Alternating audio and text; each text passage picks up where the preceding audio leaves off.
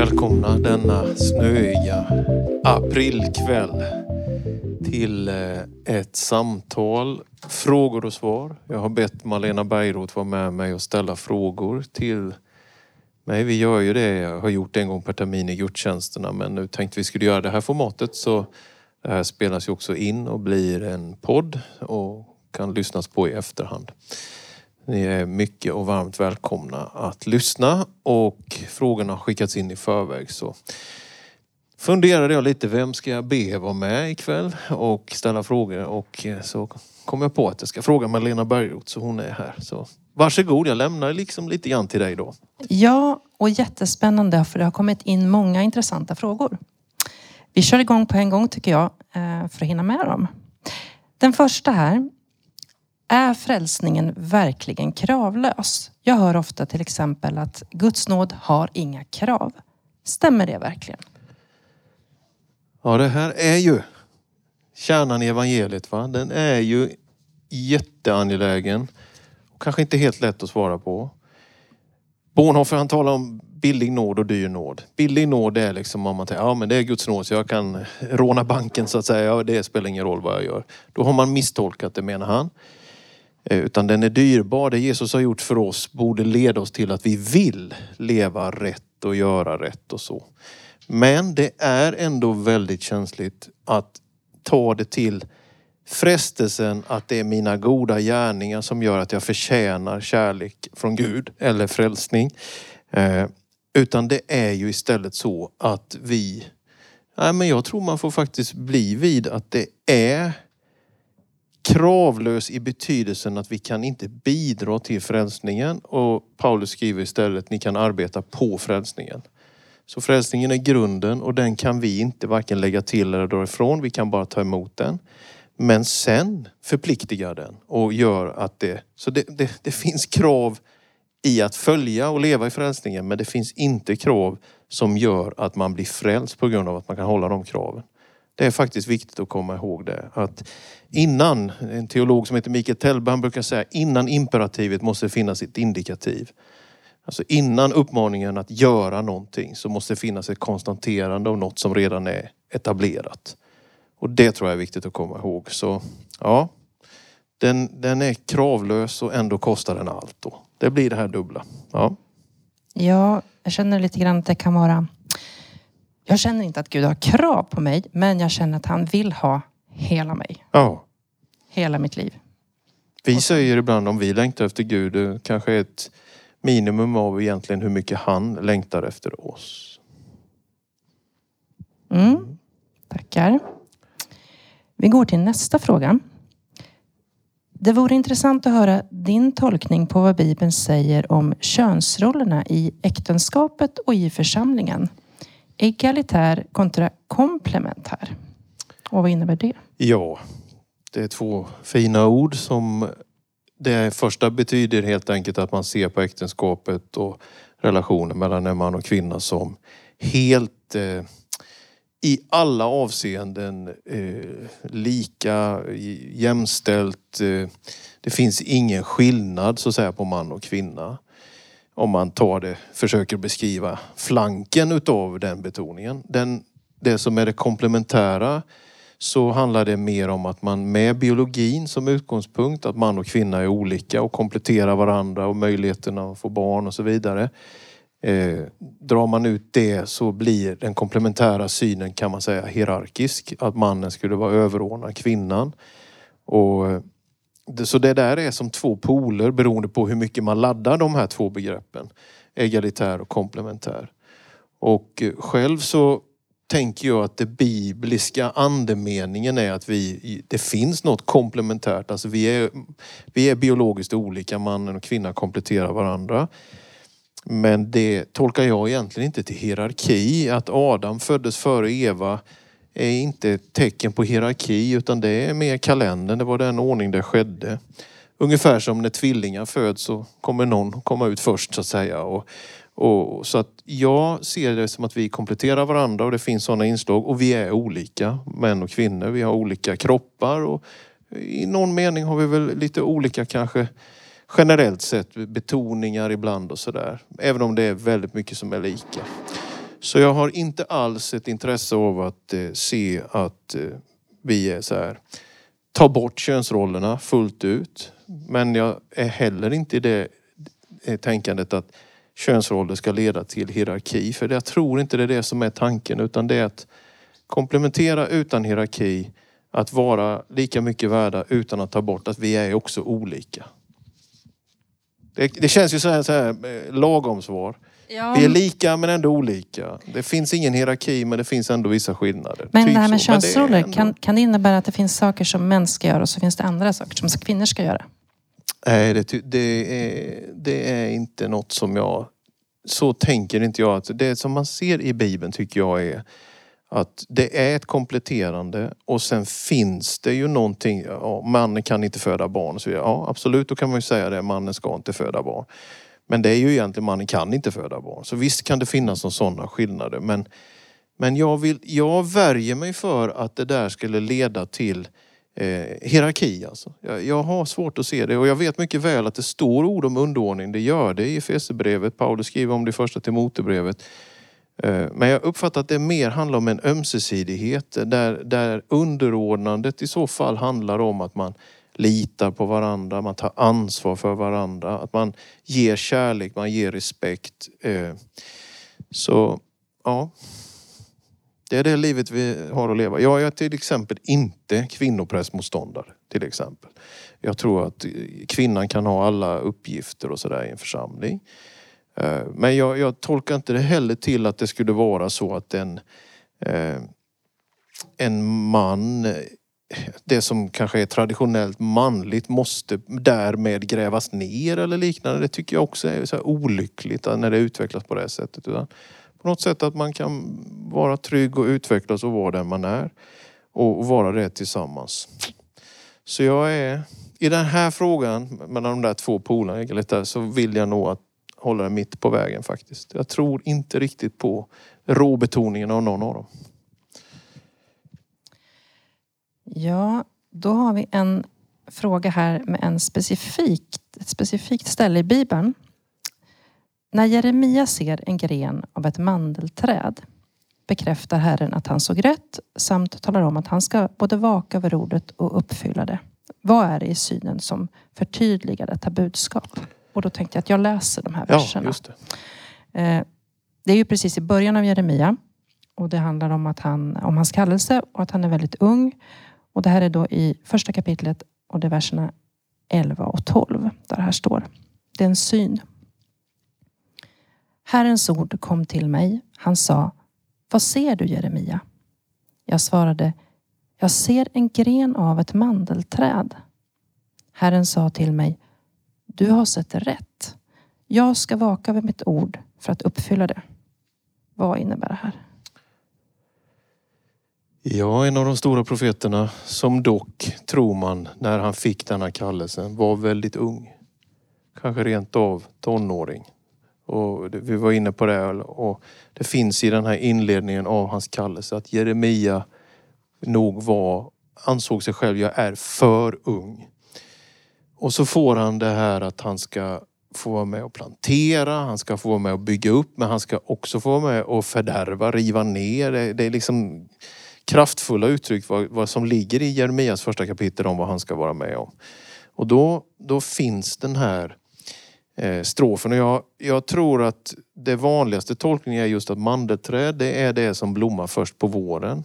Så det, det liksom låter lite åt det här hållet att, att det, det första, det unga. Vad är den här klassiken? Det gör ont när knoppar brister. Varför skulle annars våren tveka? Eller fick jag det rätt nu? Du kan väl Ja, all svensk musik? Karin Boye. Mm. Det är ju lite med den att, eh, att, att det är någonting här som ska bryta fram och det är genom den unge profeten. Det här är ju eh, liksom i, i en tid när eh, det, det är judar liksom och det, det är efter att norra Israel har fallit i assyrierna men Juda finns kvar och Benjamin och här är Jeremia. Och sen fan, finns det väl också i det här att eh, att jag ska vaka över mitt ord och mandelträ. Alltså det, att det kan finnas något så här språklig att det ska blomma, att det finns något ungt i det. Eller så är det också det här att Gud ska vaka över sitt ord, ska gå i fullblom. Att de orden eh, är lite synonymer va, tror jag. Eh, och det, det skulle kunna säga då att det, det, förklarar den här bilden. För han frågar, eller hon frågar det här, vad är det i synen som förtydligar det här budskapet? Eh, och att det är det här att det kan ha, en blo, ett blommande träd är att Gud ska vaka över sitt ord och låta det gå uppfylla. Det finns kanske en så här, nästan lite så poesi där liksom. Att, så man får en bild av, ja men så, just det, det sker ju på våren också och då kommer nog Gud se till att det här funkar också. Den unge profeten och att budskapen han ska förmedla kommer förverkligas. Så just det är en del som man kanske förlorar lite i översättningen då? Ja, det är, dubbla betydelsen. det är väldigt mm. mycket tror jag som förloras mm. i översättningen. Mm. Ja, här kommer en eh, kort men eh, spännande fråga. Vad anser du om liberal teologi? Ja, det, det är ju en term som egentligen är det är ju få som säger, jag är liberal teolog. Det är ju ingen som riktigt vill bekänna sig till detta. Men när man säger liberal teologi, då tror jag man menar ett slags eh, förhållningssätt till bibelordet som handlar om att man inte nödvändigtvis måste räkna med en aktiv Gud när man läser texterna. Man lite grann kan tänka sig att plocka bort Gud ur ekvationen. Om Jesus gick på vatten är inte det viktigaste om det fysiskt har skett, historiskt har skett. Utan det viktigaste är vad vi kan lära oss av det så att säga. det, det är ju lite den. Att man på något sätt vill ha en förnuftsmässig, rationell eh, kritik eh, av det, det, det, tror jag ändå man skulle kunna säga, det, det kännetecknar lite grann den liberala teologin. Att, att Gud inte nödvändigtvis måste liksom historiskt ha gjort allt det här. Utan vi kan förhålla oss till Bibeln på ett lite friare sätt och utifrån liksom mänskligt tänkande så. Och det, det är klart att det känner jag ju mig inte alls hemma i. Jag tycker att det är sorgligt att ja men kyrkan det är till för de troende. Man ber till Gud, man, för, man har en förhoppning att han ska gripa in, man litar på hans ord. Jag, jag tycker ju mer det här grundmässiga, har Gud sagt det, står det skrivet så är det sant. Vi utgår från att det, det, stämmer. Vi utgår inte från att problematisera det utan vi utgår från att det som står skrivet det är Guds ord och det tar vi emot som helig skrift. Vi litar på det, vi försöker följa det. Vi kanske inte alltid fullt ut förstår det. Men, och kanske misstolkar till och med, men vi, vi har hög liksom, bekännelse till det. Så, så jag anser att liberal teologi är någonting som eroderar tron, tror jag faktiskt att det gör. Till slut så tappar man tron om man ska mänskligt kunna förklara allting. Vissa saker, det är Blaise Pascal, han säger det, hjärtat har sina skäl som förnuftet inte känner. Det gillar jag det citatet för det är någonting det här med tron, tron på Guds kraft och förmåga det kommer man aldrig riktigt lå. Det går inte att ta till sig allt det med bara förnuftsapparaturen. Så, men eh, man får säga att i Europa och inte minst i Sverige så är ju ett liberalteologiskt paradigm ganska starkt. Det tror jag. Mm. En, en fråga som är som en följdfråga då är, behövs det en reformation i nutida kristen teologi? Ja, men just det jag sa skulle man ju kunna säga det då mm. att ja, men det gör det väl då. Eh, det är klart att reformationen för 500 år sedan hade sina, var det nu, 95 teser tror jag det var va? Eh, hade liksom ett, ett att, att kyr, det säger ju egentligen att kyrkan alltid behöver reformeras, återvända. Och inom pingstvärlden tycker jag ett jättefint eh, citat är av den norske aposteln T.B. Barrett framåt till urkristendomen brukar han säga. Att det fanns något progressivt för att återupptäcka källorna. Och det kan jag tycka är ett, ett fint förhållningssätt. Att vi, det är inte så att vi försöker backa tiden eller vara reaktionära men vi försöker upptäcka vad Gud vill i den här tiden som vi är satta att leva i genom att återupptäcka de, de här bibliska källorna. Så, så ja, jag tänker till exempel om man gör förkunnelse till, ren, till terapi bara. Typ att kristen livsstil är någon slags kognitiv beteendeterapi. Nu menar jag inget ont om det med KBT och så, men jag, men jag menar att om man gör kristendomen till terapi, då har man plockat bort ganska mycket egentligen. Sen kan det ha terapeutiska inslag. Hur du förhåller dig, hur du tar hand om din kropp och sådana här saker. Förhåller dig till dina känslor och, och, och relationer och sådär. Men kristendomen, evangelium, är ju en substans, ett budskap som, som föder tro man blir född på nytt. Det är ju Guds kraft i frälsning. Så evangelium är inte en filosofi. Det är inte en, en, en liksom terapi. Det kan ha filosofiska terapeutiska inslag utan det är kraft till att leva. Kraft till evigt liv.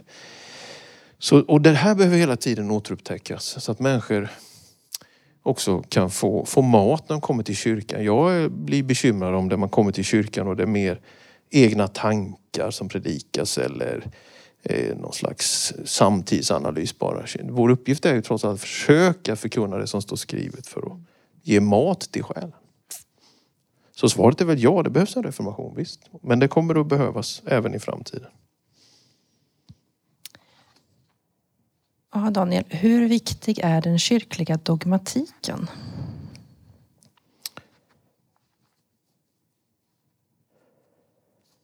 Ja, dogmatik översätter jag till troslära. Det här att man gör teser av läran och liksom kanske lite mer systematiserar den. Då blir ju det viktigt, ja.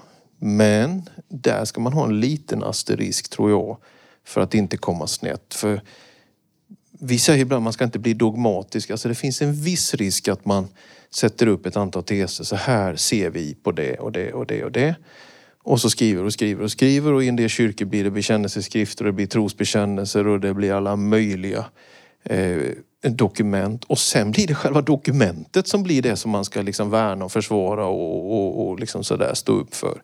Istället för Bibeln. Så, ja. Ja. Det beror lite på vad man menar då med dogmatiken. Ja, alltså mm. ja, vi behöver ju ha en lära om troendedopet. Och vi, vi, men, men om man gör, man ska inte heller göra sin egen tes till någonting. Ja. Det, tyckte jag, det tycker jag faktiskt jag är väldigt tacksam för att få vara i pingstmiljö. Levi Petrus sa ju det, ägna inte åt att skriva dokument som ni ska ta, det här är det vi liksom trosbekänner, för då kommer ni ägna resten av livet att försvara de teserna sen. Jag tror han hade rätt i det. Utan Bibeln är Guds levande ord. Man äter det, man så att säga, lever av det, man predikar det. Och det pågår en process. Och i det så finns det ju dogmatiska inslag. Men det är ju fint när det inte är det här Eh, att, att vi, det är åsikten som gäller. Utan det är liv i Gud, kraft i den helige ande, mission, diakoni. Ett, ett, någonting som flödar om man så säger, mer än teserna. Men teserna har sin plats. Mm. Kan det vara viktigt också att ha ett sånt förhållningssätt att vi kanske inte heller har koll på allt. Vi kanske inte har Nej, men det är ju den alla här, rätta svar. Nej, men det är ja. ju den här ödmjuka hållning som också mm. följer med karismatiken egentligen. Så här mycket har jag upplevt, så här mycket har jag fått ljus över. Det bör ju leda till tanken, det finns mer. Jag har inte upptäckt allt. Det finns mer att se i Guds ord. Det finns mer i vandringen med Gud än vad vi har upptäckt hittills. Det är ju den här framåt till urkristendomen igen. Liksom det här progressiva, att Gud kan visa mer. Och då blir man ju också ödmjuk. Kan ingen av oss säga att vi fullt ut, vi kan göra en kvadrat och sen stoppar vi in, sån här är Gud, det vet jag. Den, den stund vi tänker att vi kan definiera så att säga, fullt ut vem Gud är, vad Gud kan, men då har vi ju gjort honom väldigt liten. Så att det finns alltid mer att upptäcka. Den komparativa formen är den bästa. Mm. Inte mycket och inte mest, men mer. Mm. Vi bekänner inte att vi har Åh, vi har så mycket och de där kyrkan på andra sidan stan, de har så lite. Om det nu skulle vara så, det är ju hemskt att tänka så i så fall. Och absolut inte liksom något av det här mycket och mest och mätande utan mer det här pågående. Det finns mer. En, tycker jag, en bättre hållning. Mm. Men på tal om det då med mycket och lite. Talas det om, och eventuellt för mycket eller för lite, om Jesu återkomst och den sista tiden inom pingst idag? Jag tror att många skulle säga att det talas för lite om det trots mm. allt. För det är ett stort tema i, i Nya Testamentet.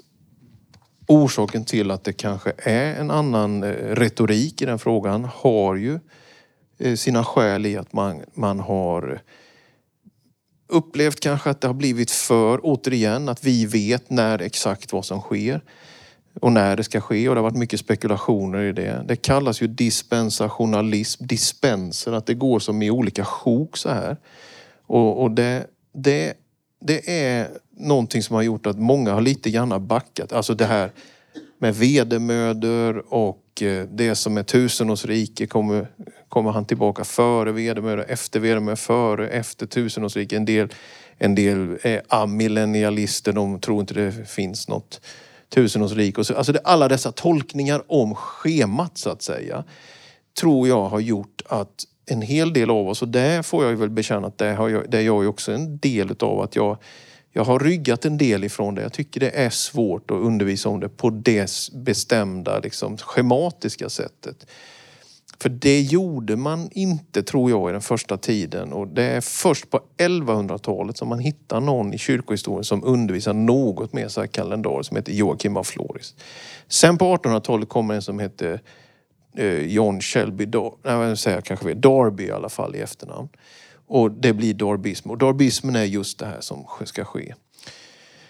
Nu säger ju inte jag att det inte finns tidstecken, för det gör det. Det finns tidstecken. Det talar Jesus om. Hungersnöd, larm, krigslarm, eh, Lär om jämförelse med fikonträdet när det blommar sig sommaren Alltså det finns tecken vad som händer i Israel, vad som händer med Israel, eh, vad som händer i, i de stora makroperspektiven. Det är klart att det säger någonting. Att tidstecknen visar att Herren är nära. Snart kommer Jesus igen skrev ju Levi Petrus till och med en sångstrof. Och det tror jag. Men jag tror inte att det är så lätt att plocka från Daniels bok eller Uppenbarelseboken och så vidare och så göra scheman. Det, det är jag egentligen ganska tveksam till. Men då har vi då hamnat i det andra diket. Där en del moderna teologer säger då, nej men vi tror inte på eskapism som det heter, att vi ska, liksom himlen är någon helt annanstans. Utan vi tror på restaurering här. Att en gång blir jorden ny. För sådana bibelcitat finns ju också. Att när, när frälsaren kommer så återupprättar han också hela skapelsen. Så paradiset och himmel, det kommer vara här på något sätt. Och nu tycker jag lite grann att en del moderna teologer, de, nu är de minst lika, lika, lika som de tycker det är fel med den här dispensationalismen. Eh, att göra allt för tydlig kalender tycker jag att en del av dem är så väldigt övertygade om att himmelen är här. Det tycker jag också är liksom att driva. Utan när ska vi lära oss att Herren har hand om planeringen? Han har ett, ett, en plan för evigheten, för fridsriket. Vår uppgift är att predika evangelium och få med oss så många som möjligt. Så tar Herren hand om planeringen. Men det är klart det är mer lockande för oss att oh, och försöka se och, så här, och, och, få ihop det här pusslet på något sätt. Så, så jag tänker att, ja men, jag uppfattar att Bibeln säger att församlingen ska gå honom till mötes. Det skulle man kunna kalla för uppryckandet om man vill. Då men, med det betyder inte för att, att jag vet att om vi ska möta honom som man går ut och tar emot liksom en, ett majestät eller sådär. Va? Betyder det att vi sen är borta för alltid? Ja, vi vet inte. Och vad kommer han att göra med jorden och på vilket sätt i så fall omskapas den? Och vad är himlarymderna och vad är himmelen? Det är här jag menar att man bör tala med lite mindre bokstäver. Men det man ska tala med stora bokstäver om, det är att Bibelns bekännelse är att han ska komma tillbaka. Han kommer återupp, ja, inte återupprätta, han kommer i fullhet upprätta sitt rike. Det kommer inte finnas längre någon eh, handlingsfrihet för djävulen den brinnande sjön och allt detta.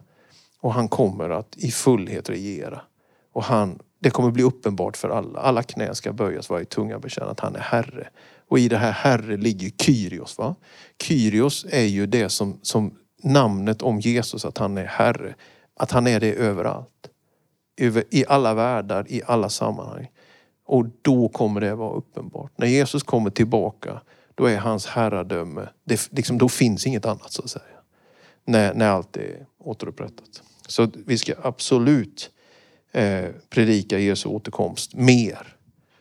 Kanske avstå det vi faktiskt inte kan säga så väldigt säkert. Men det vi kan lyfta är ju en dag kommer han tillbaka. En dag kommer liksom det här åren som går brytas. Liksom. Mm. Och så går det in i en ny tid.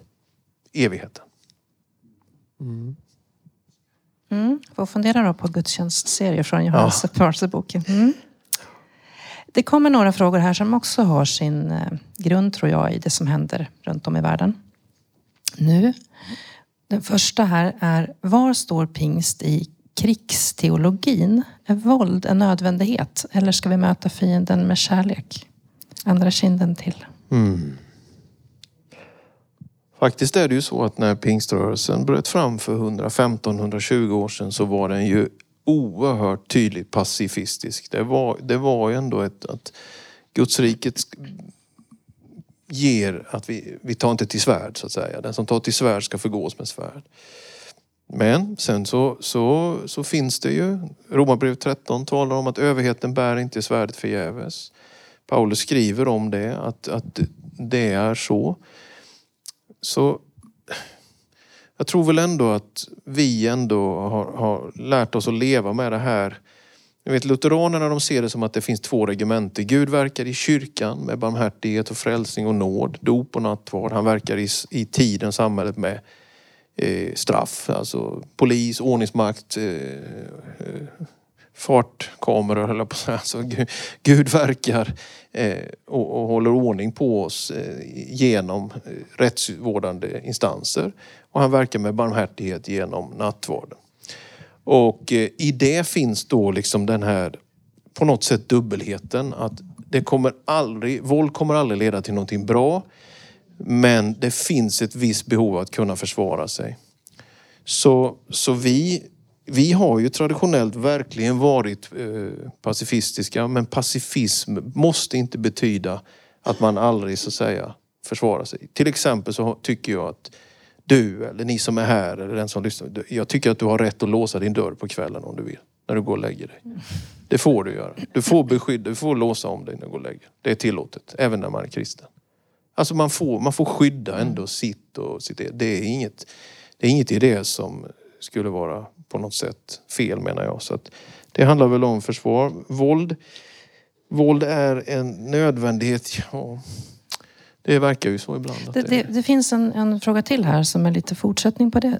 Mm. det vad är pingsts inställning till medborgerligt ansvar och att försvara oss i militära operationer? Ja, jag tänker också faktiskt på, på alltså, unga som nu eh, kallas till eh, mönstring. Ja. Vad, ska man, vad ska man välja? Ska man försöka låta bli? När jag var ung, då var det väldigt många kompisar som valde att göra vapenfri mm. i stor utsträckning faktiskt.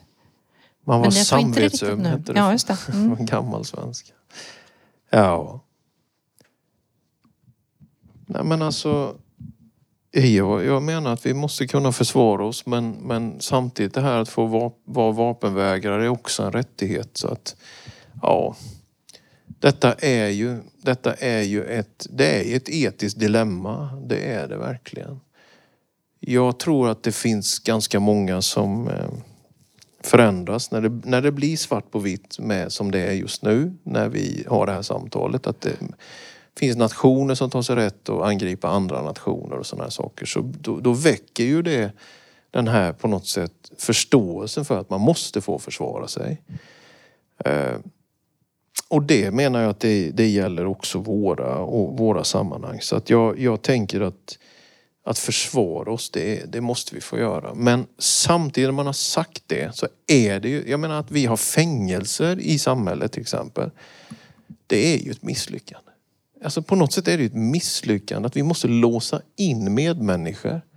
För att de inte ska skada oss andra eller vad det nu är då. Alltså jag tycker ändå det är sorgligt. Jag tycker det är sorgligt att våld ska mötas med våld. Någonstans måste man ju våga bryta kärn. Någon måste ju någon gång våga på något sätt ja, men vända den andra kinden till ändå och, och våga ta den risken att vi kör inte längre vedergällning liksom. Utan vi, vi har ett annorlunda. Det är ju det som är evangeliets förvandlande kraft. Va? Så, så ska vi försvara oss att vi måste då då är det med sorg. Jag, jag fick ju vittna i rättegång. Det här har jag inte berättat särskilt mycket om offentligt. Men Alltså jag fick ju vittna i rättegång på grund av att jag varit hotad eh, eh 2016 av en person som rörde sig här i församlingen. Och det gick så långt att eh, det kom bilder med vapen och jag kommer och skjuter dig imorgon fick jag en lördag för att då får du bli martyr och sådana saker. Det fanns en missbruksproblematik. Och då ringde jag polisen på lördagen för att jag blev ju osäker. Jag tänker våra värdar är ju jättefina men de är inte direkt säkerhetstränade utan de är vana att sträcka fram handen och säga välkommen till Pingstkyrkan. Kom in. Så jag vart ju lite så här och mycket folk och så tänkte jag, ja, det, för det hade pågått andra saker under en månad ungefär. Så att jag hade bland annat plockat av den här personen en lång kniv här en söndag innan mötet började. Så det var, alltså det var väldigt rörigt då. Då ringde jag polisen. Och jag ringde inte polisen för att nu måste jag anmäla honom eller sådär. Utan för jag ville ha råd. Vad ska man göra? En offentlig samling? Jag frågade polisen, kan ni komma hit och vara här? Eller hur ska jag göra? För att det, jag uppfattar ju ändå, jag visade bilder och meddelanden jag hade fått.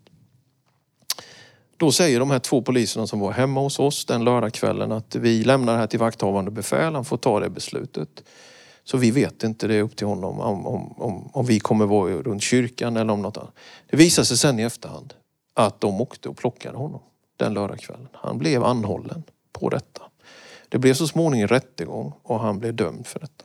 Det finns tidningsnotiser och media men det är, detta är faktiskt första gången tror jag som jag berättar det här. Jag har aldrig gått ut med att det är mig det handlar om och så utan det, ja. det, det var dock surrealistiskt att vara, det var ju detta jag skulle komma till. I rättegången så skulle jag ju då vittna då. Men jag kände egentligen inte att jag hade något att... Alltså jag tyckte det var sorgligt också. Eh, utan det blev så. De tog det beslutet och det ledde till den här rättegången. Han blev dömd för olaga hot eller vad det heter. Och han hade kontaktförbud med mig i ett halvår. Sen när det gått ett halvår så frågade han, får jag börja komma igen? Och det gjorde han faktiskt ett tag.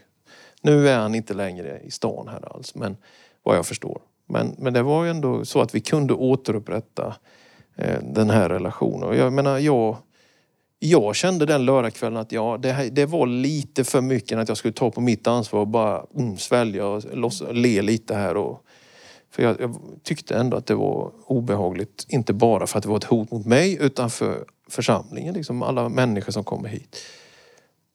Så då kände jag ett behov av det. Och då måste, alltså, så det, det, vända andra kinden till kan ju inte betyda att vi blir naiva heller. Utan, ja, långt svar. Mm. Man får försvara sig, även militärt. Nu var de här om, om pingsts inställning, men det kanske inte finns en offentlig riktigt. Det här kändes mycket som hur du... Ja, det var ju mycket mitt eget, ja. Det kommer en till här om ja, okay. pingst. Mm. Ja. Bör pingst uttala sig politiskt om kriget i Ukraina eller vara neutrala i politiska sakfrågor? Kyrkan är profetisk. Den är därmed också politisk. Det, det, det, jag gillar inte när folk säger att kyrkan ska inte vara politisk. Nej, jag håller med. Kyrkan ska inte vara partipolitisk och säga rösta på den eller rösta på Moderaterna eller rösta på sossarna. Det, skulle, det tycker jag är helt fel. Men att ta ställning för något vi tror på, något vi tycker är viktigt, om det sen har politisk, liksom, i viss mån koppling till exempel. Eh, eh, vad ska jag ta för exempel? Det kan ju handla om religionsfrihet till exempel. Jag menar, det är klart att vi kommer stå upp för religionsfrihet. Om det sen vi får politiker med oss eller emot oss i, i det. När det då kommer till kriget så, här, så, så går det ju inte att...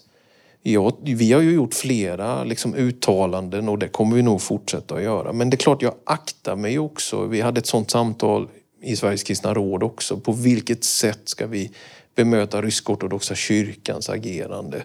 Vi, man försöker ju hitta någon slags våglängd som också är hållbar.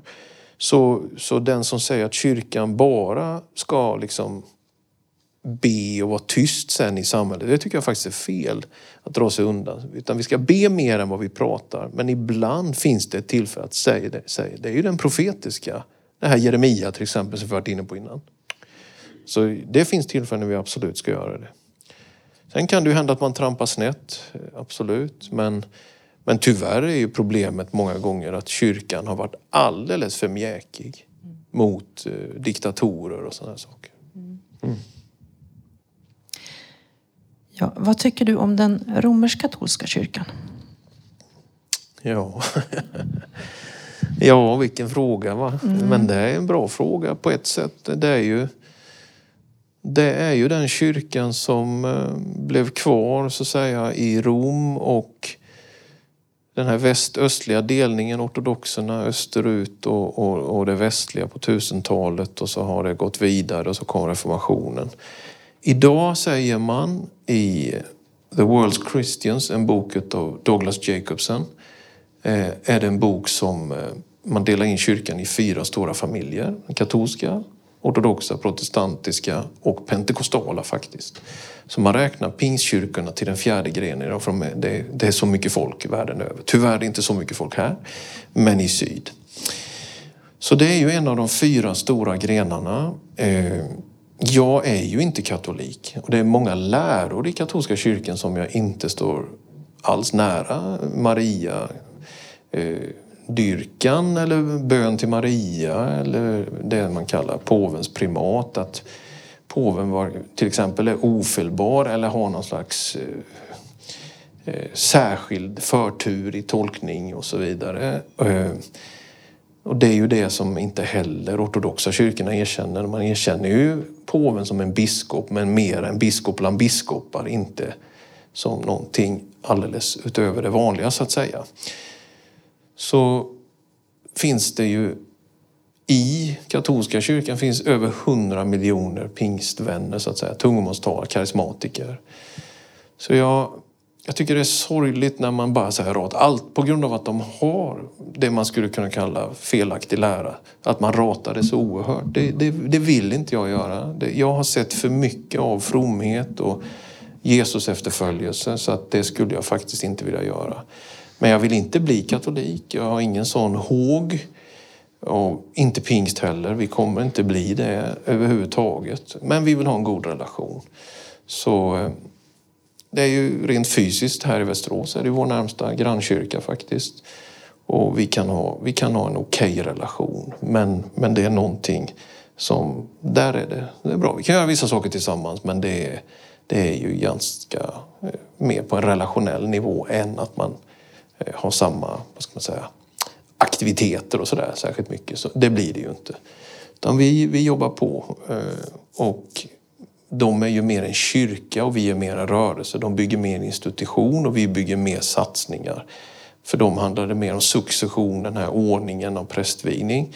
Och för oss handlar det mer om att sända nya så om man ser det globalt och de stora stråken, vad är skillnaden mellan katolska kyrkan och pingstväckelsen så är det ju institution, det är ju liksom lite tempelbyggnad eller tabernakeltält. Då är ju de templet och vi är tabernaklet så att säga i, i den jämförelsen.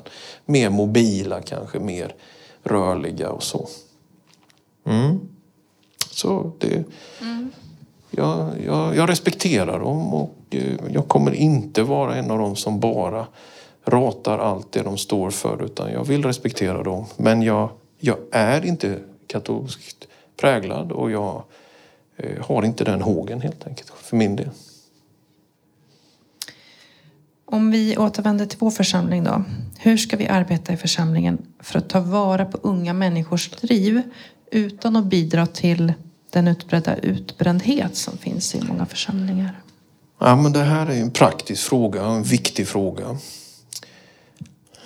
Ja, jag känner mig kluven alltså. För jag, jag, själv känns det som att man aldrig har slutat söndagsskolan. Liksom man har bara kört på och varit aktiv hela livet. Jag fick ganska mycket ansvar på, på mina axlar som rätt så ung. Jag, det kan hända. I vissa tillfällen så känner jag att jag hann aldrig vara ung riktigt. Jag har alltid, känns det som, burit olika ansvarsposter. Men det, samtidigt har ju det gjort någonting med en. Man har vant sig.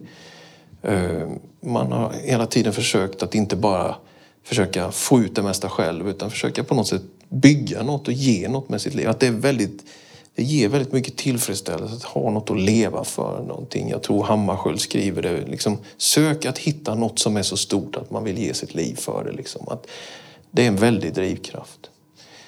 Så, så jag, jag, är kluven för jag vill, jag tror det finns en glädje och en frukt att känna ansvarets tunga börda och känna Gud är stort, tänk att man får vara med. För att man ibland lockas av denna värld då, om man får säga så. Ha kul. Så blir man ju inte så glad ofta. Alltså det är ju det som är det knäppa på något sätt i detta. Så att om man söker glädje är det inte säkert man blir glad. Men söker man Gud blir man välsignad. Det, det är, jag gör fel många gånger där, men liksom man blir lockad om man tänker ja, men pengar eller bekräftelse. Ja, men då, då, då, då mår jag bättre. Och det är ju det, är ju det här kortvariga. Så att, att hitta den här balansen och syftet att tjäna Gud, leva för något större, det är väldigt motiverande. Det ger väldigt mycket drivkraft och, och, man får ett hållbart liv. Men, vi var inne på det i början, kan man förtjäna Guds nåd? Kanske? Man får aldrig koppla det till att känna Gud för att bli älskad. Utan man gör det för att man är älskad. Sen måste det finnas ett klokt och vist ledarskap. Man kan inte lasta på folk för mycket. Man kan inte vara i alla grytor. Man, de, man kunna avgränsa. Att en församling inte sliter ut sina medlemmar och sådär, har för mycket. Det är klart det finns, och där, där tror jag egentligen det behövs ledarskap. Det, kan finnas till exempel en del som, när man är sådär i 18-20-årsåldern, men kanske formas till en vuxen identitet, då är man ju i behov av lite mer så här svartvitt.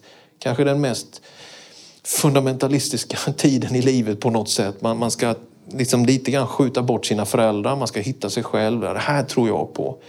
Och det är klart att finns det då i det läget en undervisning som, som driver för hårt så är risken att man får en rekyl. Det ser vi lite grann av. Det finns en del som har gått bibelskolor och som sen är liksom lite avbrända efter det. Eller, eller, ja, liksom det blir för mycket på något sätt och så kommer en rekyl sen. Va?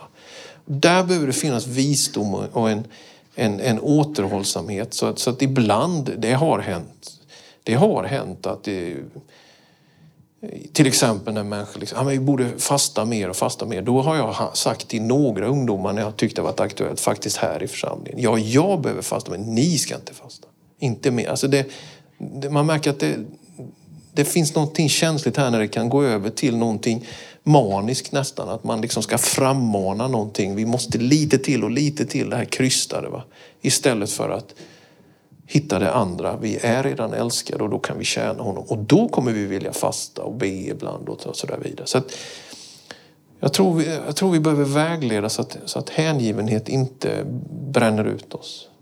Ja, långt svar kanske men, men det finns driv. Men det är tyvärr så att det är så sorgligt när man stöter på 25-åringar som liksom är färdiga med kyrkan. Det, det är fruktansvärt ledsamt. Så det ska hålla länge och då, då, då, måste det finnas kloka runt omkring som kan säga, vet du, du kan kolla på, kolla på Netflix ikväll nu. Du kan det, ta det lugnt. Det är ingen fara liksom. Ska vi bli bättre på att hitta, se de tecknen på utbrändhet också? Ja, men ett av dem är ju när det blir stigmatiserat och man får nästan som ett messiaskomplex. Va? Att man själv liksom ska frälsa hela världen. Liksom. Och det, det, det, det är det måste man vara ärlig med att i pingstkarismatiska väckelsemiljöer så har vi detta med att tända engagemang, hänförelse. Det finns en sån kraft i det. Det finns ju inga kyrkor som är så snabba, påstår jag, som vi. När Ukraina-kriser och andra grejer, att ställa om i pandemin, göra digitala gudstjänster. Vi är pragmatiker, vi vill snabbt. Men där uppstår också risken för att, att det flammar till och vi bränner ut oss. Den risken är, den, jag tycker man måste vara öppen med det att finns det dessutom ett karaktärslöst ledarskap inblandat. Manipulativa människor, falska profeter, människor som utnyttjar unga människors hängivenhet. Peter Kuzmic, en känd pingstteolog nere från Balkan, han säger karisma utan karaktär leder alltid till katastrof. Så, så det behöver finnas den här, tillåta passionen, hänförelsen, men bära den i sundhet liksom och sådär. För jag menar kyrkor som håller nere allting. Man får inte tala i tungor, man får inte lyfta händerna, man får inte tro Gud om under. Ja, det är ju det andra diket. Det är ju liksom, jaha, ja, men då är det vi och våra eventuellt kloka tankar. Vi sitter här. Va? Det händer ju ingenting. Livlösa kyrkor liksom. Så att det, ja. Okej, vad är kyrkans betydelse för människors tro? Ja, det är, ju, det är ju en jättebra fråga. Först tänker man att ja, det är väl självklart att kyrkan ska... Men det är ju faktiskt jättebra. Kommer att få, få tro, att få höra om Jesus, att få, få be tillsammans. Det, det måste ju vara så. Det måste ju vara så att gudstjänsten lyfter upp och bygger upp att det här, detta är ett Guds hus, det är ett bönens hus. Sen är det väl så att när vi kommer samman så ibland ska, gör vi, eller skadar, men i alla fall gör varandra, vi missförstår varandra, vi kanske inte ja, förstår varandra. Så det, det kan väl hända att kyrkan ibland också bidrar till någonting negativt på det sättet. Men då vill jag mer se att ja, det är ju också nyttigt, man rubbas ju mot varandra. Det är bra att få in sådana här frågor, det är bra att man får tänka till liksom. För i det kan någonting växa. Så kyrkan är ju platsen där man också får ja men det får liksom, det får vara i säck innan det kommer i påse eller som man säger. Alltså någonting får processas då. Så den, men utan kyrkan, alltså det här med en kyrklös tro, det ger ju inte jag mycket för. Det gör jag faktiskt inte för att tar man emot Jesus då får man lärjungarna på köpet. De är i viss mån jobbiga. Det var de på redan bland de första tolv. Men de är där och det är det som är församling. Och om man är för fin för att vara med i en församling, om man är för andlig, det är bara Jesus och jag, eller hur det nu skulle bli. Det, nej, jag köper inte. Det är osunt, det är sekteristiskt och det är elitistiskt. Men sen behöver ju kyrkan vaka över sin gemenskap så att det faktiskt är så att man stärks i tron. Man får brottas med tron, men man stärks i tron. Det kan inte vara en enda stor suck över en gudstjänst, utan man vill ju tillföra någonting som ändå bygger upp liksom, i människors liv. Mm. Hur viktigt är tionde och varför? Tionde det kommer från Abraham som bar ut, eller Melkisedek bar ut bröd och vin till honom. Denna fantastiska förebild på Jesus som finns redan i första Mosebok i Salem, som ju är Jerusalem. Melkisedek som var präst åt Gud den högst. Där har du första instansen och händelsen av tiondegivandet. Så det är ju före lagen, ska man komma ihåg. Det tillhör förbundet. Liksom att, och, och det var ju så vackert va, att när man skördade oliverna så skulle den där finaste, extra, extra fina jungfruoljan, den skulle tas till Jerusalem, just till templet. För att ljusstakarna skulle kunna brinna dygnet runt. Och det är ju den oljan som rinner ur av sig själv så att säga. Det är inte tvång, det är inte tvunget utan det är, det är det, det, är det mest vackra och dyrbara. Det är förstlingsfrukten, det första av din marks gröda ska du föra till Herren, till Guds hus. Vi ger inte tionde om vi får något över eller som sista prioritet, utan det är det första. Det, det, där är, har du tionde tanken. Det är inte ett tak att nå till, det är ett golv att stå på. Det är, det är en välsignad livsstil. Ehm, Jesus säger att ni borde ge tionde, ni, men ni förvränger lagen, rätten och troheten och barmhärtigheten och ni borde göra det ena utan att försumma det andra. Så han, han, han, han säger inte Ge inte pengar och ha ett hårt hjärta så att säga och tycka att jag är duktig och sen behandla människor illa och så vidare. Utan barmhärtighet och detta uthålliga. Så ja, absolut, jag tror att tiondet är gudagivet. Det är en, det är en välsignad livsstil att bära till Guds hus. Ehm, jag tycker det är jättefint. Privatekonomiskt brukar det vara mitt råd att om man har en liksom månadsbudget så max 80 procent till levnadsomkostnader. Hyra, mat, kläder, vad det är för någonting. 10 procent sparande, 10 procent till Guds hus.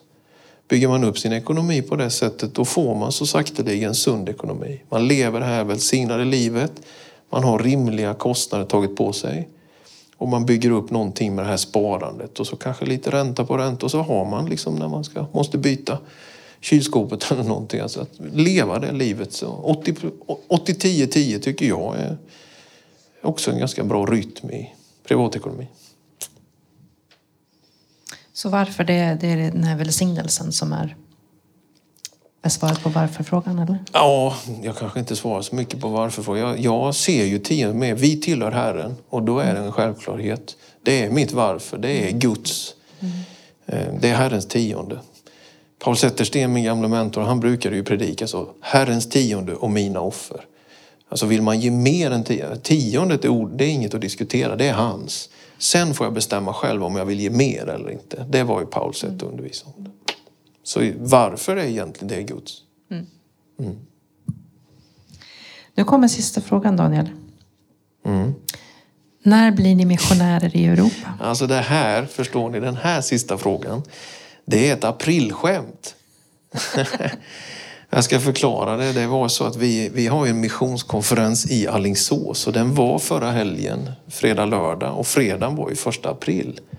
Och helt plötsligt där nere så mötesledaren, jag satt där på, på en av bänkarna, jag var inte medverkande alls i den samlingen. Så, så, så kommer det fram liksom att jag minns inte exakt hur det såg men på något sätt presenteras det som att imorgon kommer vi få veta nu att eh, Daniel och, jag vet inte om de sa Daniel och Susanne Alm eller hur de drog till, men de, de ska bli missionärer i Europa och det kommer vi få höra mer om imorgon. Och ja, när de sa det och jag satt på det så Oj, vad är det här? För jag fattade inte. Hon var så allvarlig med liksom. Och det här var liksom mer som en så här, tro, vision.